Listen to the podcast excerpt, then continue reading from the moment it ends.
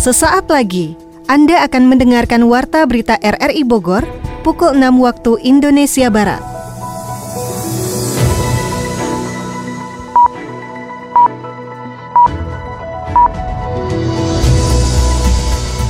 Selamat pagi, salam jumpa. Kami kembali hadir dalam Warta Berita Pagi ini, edisi Rabu 22 Juni 2022. Siaran ini dapat Anda dengarkan melalui audio streaming RRI Playgo pada perangkat Android Anda, serta turut disiarkan Radio Tegar Beriman Kabupaten Bogor. Berikut kami sampaikan berita utama.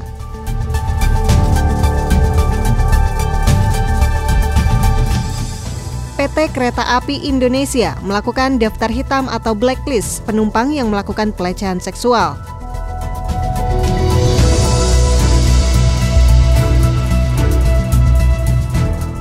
Banjir dan longsor Cibadak mengakibatkan belasan rumah rusak dan 2 perjalanan kereta api Pangrango Sukabumi Bogor dibatalkan. Ada 10 titik ya yang terjadi bencana longsor dan banjir, termasuk yang di desa Pemurian. Jumlah kasus penyakit mulut dan kuku pada hewan ternak di Kabupaten Bogor meningkat menjadi 1.900 kasus. Sapi yang sudah terkontaminasi tidak perlu divaksin.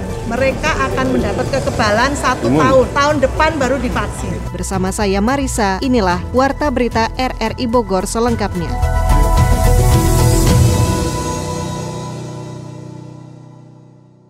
PT Kereta Api Indonesia KAI akan menolak dan melakukan daftar hitam atau blacklist terhadap penumpang yang melakukan pelecehan seksual selama dalam perjalanan kereta api. AVP Corporate Secretary KAI, Asdo Atrivianto mengatakan, kebijakan ini diterapkan untuk memberikan efek jera dan mencegah pelaku melakukan hal serupa di kemudian hari. Kebijakan ini juga berlaku untuk pelaku pelecehan seksual yang kasusnya sempat viral kemarin. KAI sudah menghubungi korban untuk menyampaikan permohonan maaf atas ketidaknyamanan yang dialami dan siap memberikan dukungan langkah hukum. KAI juga berjanji akan meningkatkan pengawasan dan pengamanan agar tidak memberikan kesempatan pelaku melakukan niatnya. Banjir dan longsor menerjang wilayah Cibadak mengakibatkan belasan rumah warga rusak dan 2 perjalanan kereta api Pangrango Sukabumi Bogor dibatalkan. Laporan Adi Fajar Nugraha. Jalur kereta api di wilayah desa Pamuruyan, Kecamatan Cibadak, Kabupaten Sukabumi tertimbun material longsor pada Senin malam. Akibatnya 2 perjalanan KA Pangrango jurusan Sukabumi Bogor dibatalkan. Cuaca ekstrim yang melanda wilayah Sukabumi dan sekitarnya juga menyebabkan bencana tanah longsor dan banjir di wilayah Sukabumi Utara. Kepala Pelaksana BPBD Kabupaten Sukabumi, Pawan Godawan menjelaskan, secara keseluruhan terdapat 10 titik yang terdampak bencana, 4 diantaranya menimbun jalur rel kereta api Sukabumi Bogor. Kita ada 10 titik ya yang terjadi bencana longsor dan banjir, termasuk yang di desa Pemurian.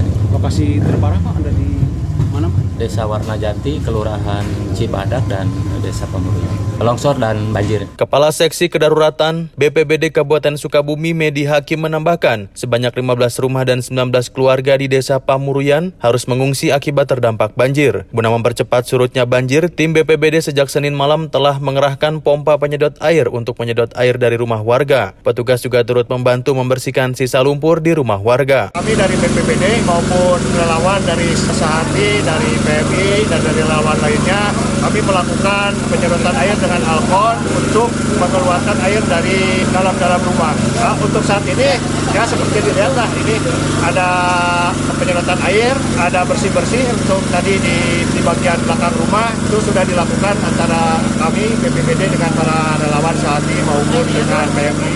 Sementara itu, evakuasi longsoran dan sterilisasi jalur rel kereta api di KM 38+5 antara Stasiun Cibadak dan Parung Kuda telah selesai dikerjakan oleh tim prasarana PT KAI Daop 1 Jakarta pada Senin malam. Menurut Kepala Humas Daop 1 Jakarta PT KAI, Eva Kayurinissa menjelaskan, jalur yang sebelumnya ditutup akibat terdampak material longsoran pada Selasa pagi sudah kembali normal. Masyarakat dapat kembali memanfaatkan perjalanan KA Pangrango baik dari Sukabumi maupun dari Bogor. Jumlah kasus penyakit mulut mulut dan kuku pada hewan ternak di Kabupaten Bogor meningkat menjadi 1.900 kasus. Yofri Haryadi melaporkan. Jumlah kasus penyakit mulut dan kuku PMK pada sapi di Kabupaten Bogor meningkat menjadi 1.900 kasus. Sapi perah terbanyak yang terkontaminasi PMK terkonsentrasi di kawasan usaha ternak atau kunak di Pamijahan. Melesatnya jumlah wabah dan sapi yang mati di kunak Pamijahan itu pun selain ganasnya penyebaran virus, kawasan tersebut merupakan sentra budidaya ternak dengan 3.000 populasi ternak ruminasia terbesar di Kabupaten Bogor. Dalam rapat penanganan wabah PMK yang melibatkan seluruh SKPD diputuskan, langkah awal yang dapat diantisipasi adalah membentuk 7 posko tersebar di 40 kecamatan serta dukungan bantuan anggaran Rp510 juta dari APBD perubahan. Untuk penanganan pertama kepada hewan ternak sapi yang terserang PMK seperti diungkapkan PLT Bupati Bogor Iwan Setiawan. Kita sudah meminta BPKAD untuk bantuan operasionalnya, kita meminta dukungan operasional, permohonan BTT, biaya tata runga yang akan dikucurkan mungkin minggu depan udah mulai ya, untuk bantuan obat kepada seluruh peternak ya, yang terdampak. Obat PMK itu belum ada, kan ini virus, belum ada vaksinnya. Kita koordinasi vaksinnya itu adalah sedang pusat. Itu terkonsentrasi di kunak di Pamijahan. Kita juga tahu dukungan untuk operasional Satgas ini perlu anggaran operasional. Kalau menurut saya ini mah binatang mah nggak banyak kok, nggak jutaan. Kan kita ada Satgas yang tersebar di 7 korwil ya. Berbeda dengan pusat penjualan hewan ternak di Jonggol, yang umumnya adalah jenis sapi pedaging yang lebih mudah cara penanganannya. Ternak sapi perah harus tetap hidup dalam jangka waktu yang panjang karena produktivitas lebih lama dari sapi pedaging. Kepala Bidang Kesehatan Masyarakat Veteriner Kesmafet Dina Peternakan dan Perikanan Kabupaten Bogor Prihartini mengatakan bantuan vaksin untuk hewan ternak baru akan datang 100 dosis untuk Kabupaten Bogor dari total usulan 1.500 dosis vaksin ternak. Kita sudah dapat 100 dosis hari ini untuk kunak.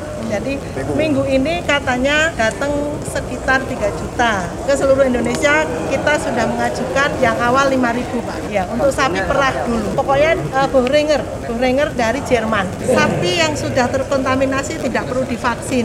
Mereka akan mendapat kekebalan 1 tahun. Tahun depan baru divaksin. Jadi vaksin ini untuk yang sehat. Untuk yang sehat. Jadi vaksin 3 kali booster. Sekarang divaksin, 2 minggu lagi vaksin, ntar 6 bulan lagi divaksin. Itulah harus pakai anting biar nggak kemana-mana. Sapi yang divaksin adalah sapi yang sehat, sementara sapi yang sakit karena virus diberi obat antibiotik dan obat peningkat daya tahan tubuh. 7 posko penanganan PMK di Kabupaten Bogor adalah Posko 1 membawahi Cibinong, Bojonggede, Kemang, Ciseeng, Parung, Gunung Sindur, Posko 2 Babakan Madang, Citerep, Sukaraja, Megamendung, Ciawi, Cisarua, Posko 3 meliputi Jonggol, Cariu, Tanjung Sari, Sukamakmur, Kelapa Nunggal, Cileungsi, Posko 4 Ciomas, Dramaga, Taman Sari, Cijeruk, Cigombong, Caringin, Posko 5 meliputi Pamijahan, Cibungbulang, Rancabungur, Ciampea, Tenjolaya, Lewiliang, serta Lewisadeng, sedangkan Posko 7 berada di Diskanak. Wali Kota Bogor Bima Arya meminta masyarakat waspada penyakit mulut dan kuku atau PMK pada hewan ternak yang kasusnya terus bertambah. Laporan Soni Agung Saputra. Rumah potong hewan RPH Bubulak masih tutup hingga saat ini karena adanya paparan penyakit mulut dan kuku PMK hewan ternak. Paparan tersebut terjadi karena adanya hewan ternak yang positif PMK sehingga mendapat perobservasi dan isolasi dari petugas terkait di Kementerian Pertanian dan Dinas Ketahanan Pangan dan Pertanian Kota Bogor. Wali Kota Bogor Bima Arya menjelaskan saat ini sudah ada data yang menunjukkan peningkatan PMK sehingga masyarakat harus tetap waspada terhadap paparan tersebut terutama pada hewan ternak. Langkah pencegahan meluas paparan PMK tersebut sudah ada dengan menutup arus keluar masuk hewan ternak sampai tanggal 29 Juni mendatang. Melihat di lokasi RPH ini ya memang tidak terhindarkan, ini 22 provinsi seluruh Indonesia sudah terdampak, tetapi saat ini kami melihat langkah-langkah cepat kami ini telah ada hasilnya, dikoordinasikan tentunya bersama seluruh Forkopimda, ada 488 yang sedang recover, berproses ya, menuju pulih, menuju normal. Otomatis kan semuanya suspek, ada 1 yang mati, dan kami mengambil kebijakan untuk menutup arus keluar masuk hewan ternak ini sampai tanggal 29. Ini sudah berjalan, jadi tidak boleh keluar masuk, setelah 29 boleh, tetapi kita awasi terus di wilayah supaya tidak terjadi penjualan yang tidak bisa dimonitor. Langkah berikutnya kita akan berikan vitamin, suplai obat-obatan untuk hewan-hewan ini. Sementara itu Kapolresta Bogor Kota Kombes Pol Susatyo Purnomo Condro menjelaskan sudah ada satgas untuk mencegah merebaknya paparan PMK pada hewan ternak. Petugas melakukan pengecekan langsung di 3 poin yang sudah ditentukan untuk mencegah adanya hewan ternak yang berpotensi membawa PMK masuk ke Kota Bogor. Kepolisian akan memonitor menjelang Hari Raya Kurban, semua pusat-pusat penjualan hewan ternak, kambing, sapi akan dimonitor oleh jajaran Polsek, oleh Babinkamtibmas semuanya, termasuk kami perlu melakukan edukasi kepada semua masyarakat bahwa agar tidak terjadi gejolak, kemudian tidak ada yang membeli hewan kurban dan sebagainya. Nah, tentunya ini bersama dinas terkait ketahanan pangan kita akan terus melakukan upaya-upaya agar situasi nanti di Hari Raya Kurban itu bisa baik dan normal. Masyarakat tidak perlu khawatir menghadapi penyakit mulut dan kuku ini karena daging yang berada di pasaran masih aman dan bisa dikonsumsi oleh semua kalangan dengan pengolahan yang matang dan higienis. Aku, kalau sampai waktuku, ku mau tak seorang kan merayu, tidak juga kau. Berisik Jono, ceper banget sih. Muka sangar kok bacanya puisi, sopu jangga. Shh, diam Hayati. Cita-citaku ingin jadi sastrawan seperti Chairil Anwar. Emang masih ada yang baca dan dengar puisi, John? Ah, nyepelein nih. Film ADC 2, puisi yang dibacain sama Rangga, tahu gak itu karyanya siapa? Karyanya Aan Mansur, Terelie. Novelnya tuh ya diangkat jadi film tuh. Judul filmnya Hafalan Sholat Delisa. Satu lagi deh, Firsa Bersari. Dia itu punya buku, terus lirik-lirik lagunya puitis juga. Lagu kan di pasaran. Wi, jawab tuh Wi. Aku gak tahu mau jawab apa. Sama aku juga. John, ada gak sih puisi tentang cinta? Banyak nih buku sakti puisi aku. Coba lihat. Nih, asik juga kan baca-baca puisi. Pemkab Bogor tunggu petunjuk khusus rencana pembangunan tol pemecah kemacetan di jalur puncak Bogor dan eksit tol Caringin Gunung Mas Cisarua. Yofri Haryadi menurunkan laporannya. Rencana pembangunan tol pemecah kemacetan di jalur puncak Bogor sepanjang 18 km dari eksit tol Caringin Gunung Mas Cisarua belum ada petunjuk khusus untuk Pemkab Bogor. Petunjuk khusus dimaksud meliputi penyediaan lahan dan pembebasan lahan untuk rencana proyek yang digagas Kementerian PUPR dan BPTJ Pusat. Akses tol yang akan melewati 2 kecamatan yakni Caringin, Megamendung, dan Cisarua itu pun mendapat banyak reaksi positif terutama pemilik lahan serta mega proyek wisata petualang Eiger yang akan terdampak pada rencana tersebut. Terkait hal itu, PLT Bupati Bogor Iwan Setiawan menyerahkan bagaimana keterlibatan Pemkab Bogor kepada tim percepatan pembangunan. Saya belum dapat informasi suratnya, informasi atau apapun. Yang baru kemarin kita wacanakan diskusi dengan tim percepatan itu, adanya rencana itu kita ada tugas apa atau mensosialisasikan pembebasan lahan yang akan dilewatin atau yang lain kita belum. Ya nanti tim percepatan yang akan komunikasi dengan. Banyak lahan milik perhutani dan masyarakat di sepanjang jalur tersebut. Dibukanya tol Caringin Puncak juga membuka objek dan daya tarik wisata alam di Kecamatan Caringin, Kabupaten Bogor. PLT Bupati Bogor Iwan Setiawan memastikan Kabupaten Bogor siap mendukung dan menjadi bagian dalam rencana tersebut. Untuk tujuan mengurai macet. Belum, ini dari pusat kok. Kalau yang baru ini, kayaknya tol ini baru. Kalau yang lama kan kita Puncak 2 dan pelebaran ya. Pelebaran jalan Puncak dan Puncak 2. Tapi mungkin ada solusi baru yang lebih efisien ya, efektif ya wacana tol. Sementara itu di Kecamatan Caringin dan Megamendung, Kabupaten Bogor sudah dipastikan menjadi incaran para spekulan tanah untuk mencari keuntungan dari pembebasan lahan oleh negara atau pemerintah. PLT Bupati Bogor Iwan Setiawan menegaskan hingga saat ini belum ada langkah yang dapat diambil Pemkab Bogor dalam proyek tersebut. Komisi Pemilihan Umum Bogor melakukan roadshow parpol untuk edukasi tahapan pemilu 2024. Laporan Soni Agung Saputra. Komisioner Komisi Pemilihan Umum KPU Bogor melakukan roadshow partai politik untuk mengedukasi tahapan pemilu 2024 sekaligus persiapan verifikasi parpol. Satu persatu sekretariat partai politik mendapatkan kunjungan dari komisioner untuk mengetahui kesiapan mereka mengikuti kontestasi pemilu 2024 yang berlangsung secara serentak Pileg, Pilpres, dan Pilkada. Dalam roadshow tersebut juga mendapat pengawasan dari Badan Pengawas Pemilu Bawaslu setempat sehingga bisa melakukan tugas pokok dan fungsi sesuai perundang-undangan. Komisioner Bawaslu Kota Bogor Ahmad Fatoni menjelaskan KPU harus bisa mencegah secara dini adanya potensi permasalahan yang timbul saat verifikasi parpol dengan menjelaskan semua dalam roadshow tersebut. Potensi kerawanan dalam verifikasi bisa saja terjadi dari anggota yang tidak jelas kepengurusan dan keanggotaan partai politik, dan juga adanya anggota yang masih tercatat sebagai TNI Polri atau pegawai negeri sipil. Dari aspek legal formal, kita sudah menyusun kaitan dengan pemetaan apa yang jadi potensi-potensi kerawanan terkait dengan verifikasi partai politik. Perbawaslu ini sedang digodok di Bawaslu RI kaitan dalam hal bagaimana strategi dan mekanisme pengawasan pelaksanaan verifikasi partai politik. Ada beberapa catatan yang ingin kami sampaikan bahwa kaitan dengan verifikasi parpol ini, kaitan dengan pemetaan kerawanan. Yang pertama itu kaitan dengan SIPO, apakah SIPO itu bermasalah atau tidak gitu. Kenapa? Karena ini untuk memastikan bahwasanya untuk anggota yang disodorkan oleh partai politik itu double atau tidak, atau ganda atau tidak. Keanggotaan partai politik yang didaftarkan ini sesuai atau tidak dengan SIPO.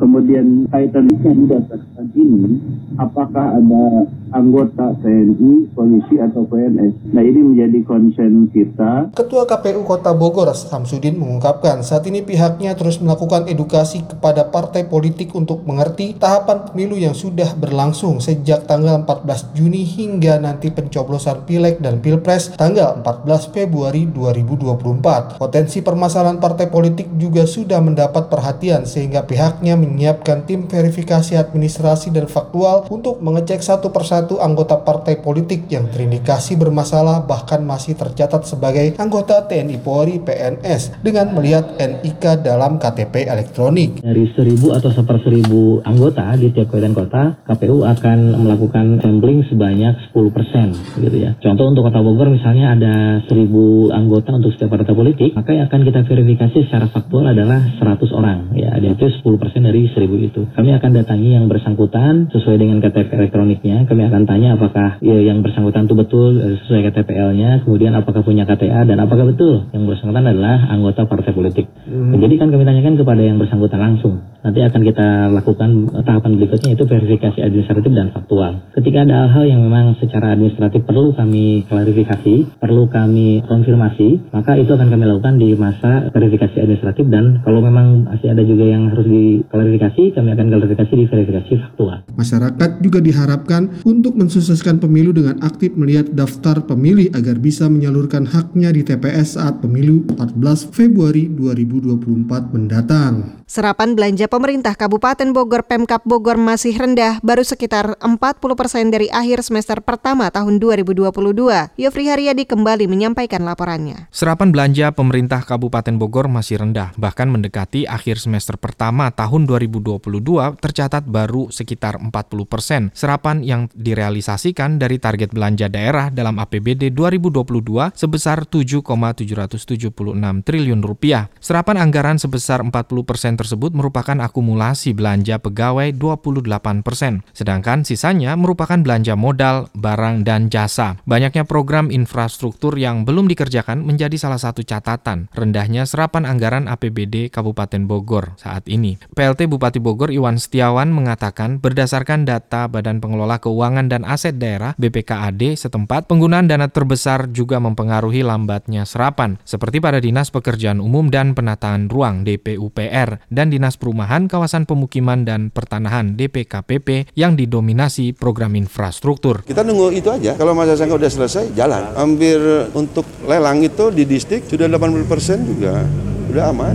Informasi dari itu ya, kemarin dari distrik. Nah, tinggal itu tadi nunggu masa sangka. Saya sih yakin, kan kalau ditanya BPKD, itu uang yang keluar Pak. Tapi kalau saya yang ke dinas itu bukan uang yang keluar, yang selain uang yang keluar dicek, tapi kegiatan besar yang sudah terlelangkan. Yang saya takutkan kan ini, ada beberapa dinas yang punya kegiatan fisik besar, tidak mau melelangkan, itu yang takut. Kenapa? Dia was-was takut ini. Nah, makanya saya yakinkan, ke depan jangan punya trauma-trauma rasa takut. Rendahnya realisasi belanja infrastruktur tambah Iwan masih banyak paket kegiatan yang proses tendernya sedang berlangsung. PLT Bupati Bogor Iwan Setiawan mengingatkan kepada pejabat pembuat komitmen untuk berani dan tidak ragu untuk meng-ACC anggaran selama tidak ada intervensi dan tendensi apalagi kecurangan. Ya, jangan takut, yang penting jangan dimainin, dan kedua jangan mau dengar intervensi, itu aja, insya Allah aman. Menurut saya jangan mau seorang pejabat yang di level yang main-main ini diinterogasi dan lainnya, karena dia tidak berani akhirnya ngambang. Ya, saya yakinkan gitu aja pesan saya, jangan main-main dengan kegiatan itu supaya Anda tidak ada keraguan dan tidak takut. Salah satu SKPD yang menjadi sorotan adalah pada Dinas PUPR. Selain pengerjaan kegiatan banyak berbau oleh hal teknis, adanya pemanggilan-pemanggilan staf hingga kepala dinas oleh aparat hukum juga mengakibatkan lambannya proses lelang atau tender. Petani Bogor menghasilkan hibrida baru, Aglonema Jayanti. Informasi selengkapnya disampaikan Soni Agung Saputra. Hasanah agrikultur di Indonesia bertambah dengan berhasilnya pembudidayaan jenis hibrida baru dari aglonema bernama Aglonema Jayanti. Hibrida baru yang dihasilkan dari perkebunan kawasan Barnang Siang Indah itu mempunyai tekstur warna merah dan kuning dengan batang berwarna merah sehingga mencolok warnanya. Petani penghasil Aglonema Jayanti Greg Hambali menjelaskan tanaman tersebut sudah menjadi unggulan hibrida dengan percampuran berbagai tumbuhan untuk menghasilkan hibrida baru dengan berbagai keunggulan seperti warna mencolok dan daun yang banyak. Hibrida Aglonema Jayanti ini menjadi kebanggaan masyarakat Tatar Pasundan karena sudah banyak pesanan dari berbagai pencinta tanaman di Indonesia bahkan luar negeri untuk bisa membudayakannya. Kesulitan dalam soal kebutuhan buatnya itu adalah bahan. Kalau kita misalnya mau bikin sayur lodeh, tentu bahannya harus bahan sayur lodeh. Sementara itu misalnya bahan untuk bikin sayur lodeh yang bagus itu kan harus di sini boleh katakan tuh combrangnya juga harus yang ini sih sudah, kalau sudah jadi seperti itu sih tidak ada kesulitan lagi. Kesulitan awal adalah tadi bagaimana kita nih membuat tanaman yang susah untuk berbiji ini jadi bisa berbiji. Caranya tentu kita dengan pakailah terus indukan jantan yang berbeda. Jadi kan dengan indukan jantan nggak jadi, dengan indukan jantan ini kurang bagus hasilnya, dengan indukan jantan ini, nah baru keluar bagusnya. Dan sama seperti ibaratnya katakan wanita yang cantik, dengan katakan laki-laki yang satu anaknya begitu-begitu saja, dengan yang nomor dua begitu-begitu, tapi dengan nomor tiga anaknya jadi super pintar. Jadi itulah yang terjadi dengan tanaman juga. Tanaman jenis hibrida baru Aglonema Jayanti juga mempunyai harga yang cukup fantastik, mencapai 50 juta rupiah per pot, sehingga bisa menjadi salah satu cara mensejahterakan petani tanaman hias. Petani Aglonema Jayanti akan terus melakukan pengembangan terutama menemukan hibrida baru dari persilangan atau perkawinan jenis pohon langka untuk menghasilkan kualitas yang baik.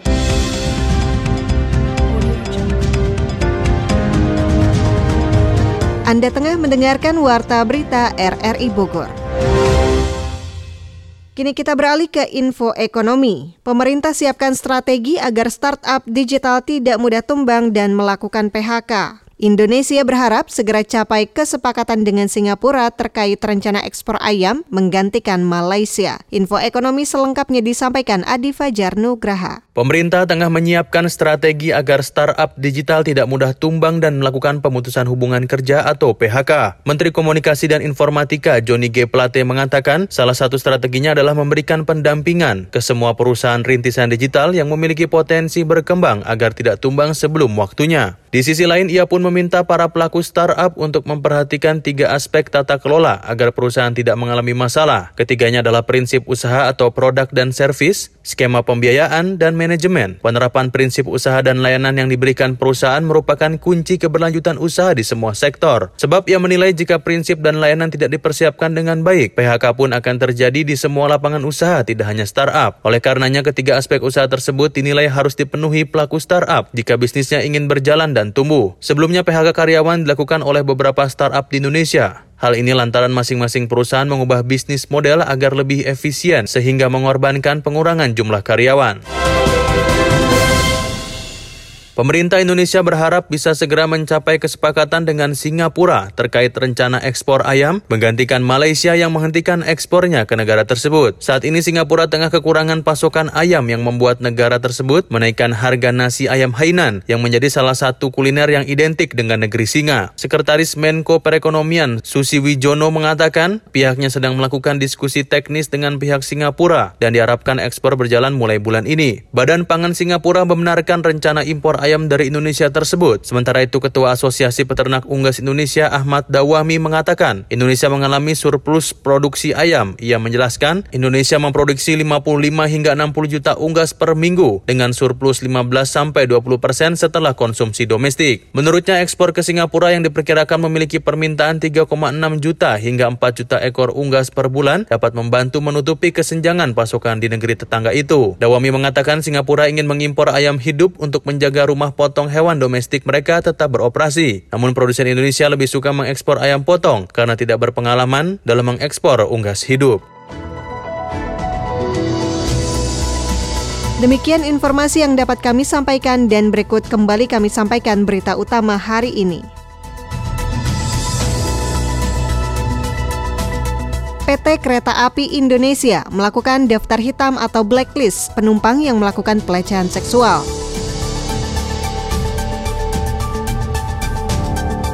Banjir dan longsor Cibadak mengakibatkan belasan rumah rusak dan 2 perjalanan kereta api Pangrango Sukabumi Bogor dibatalkan.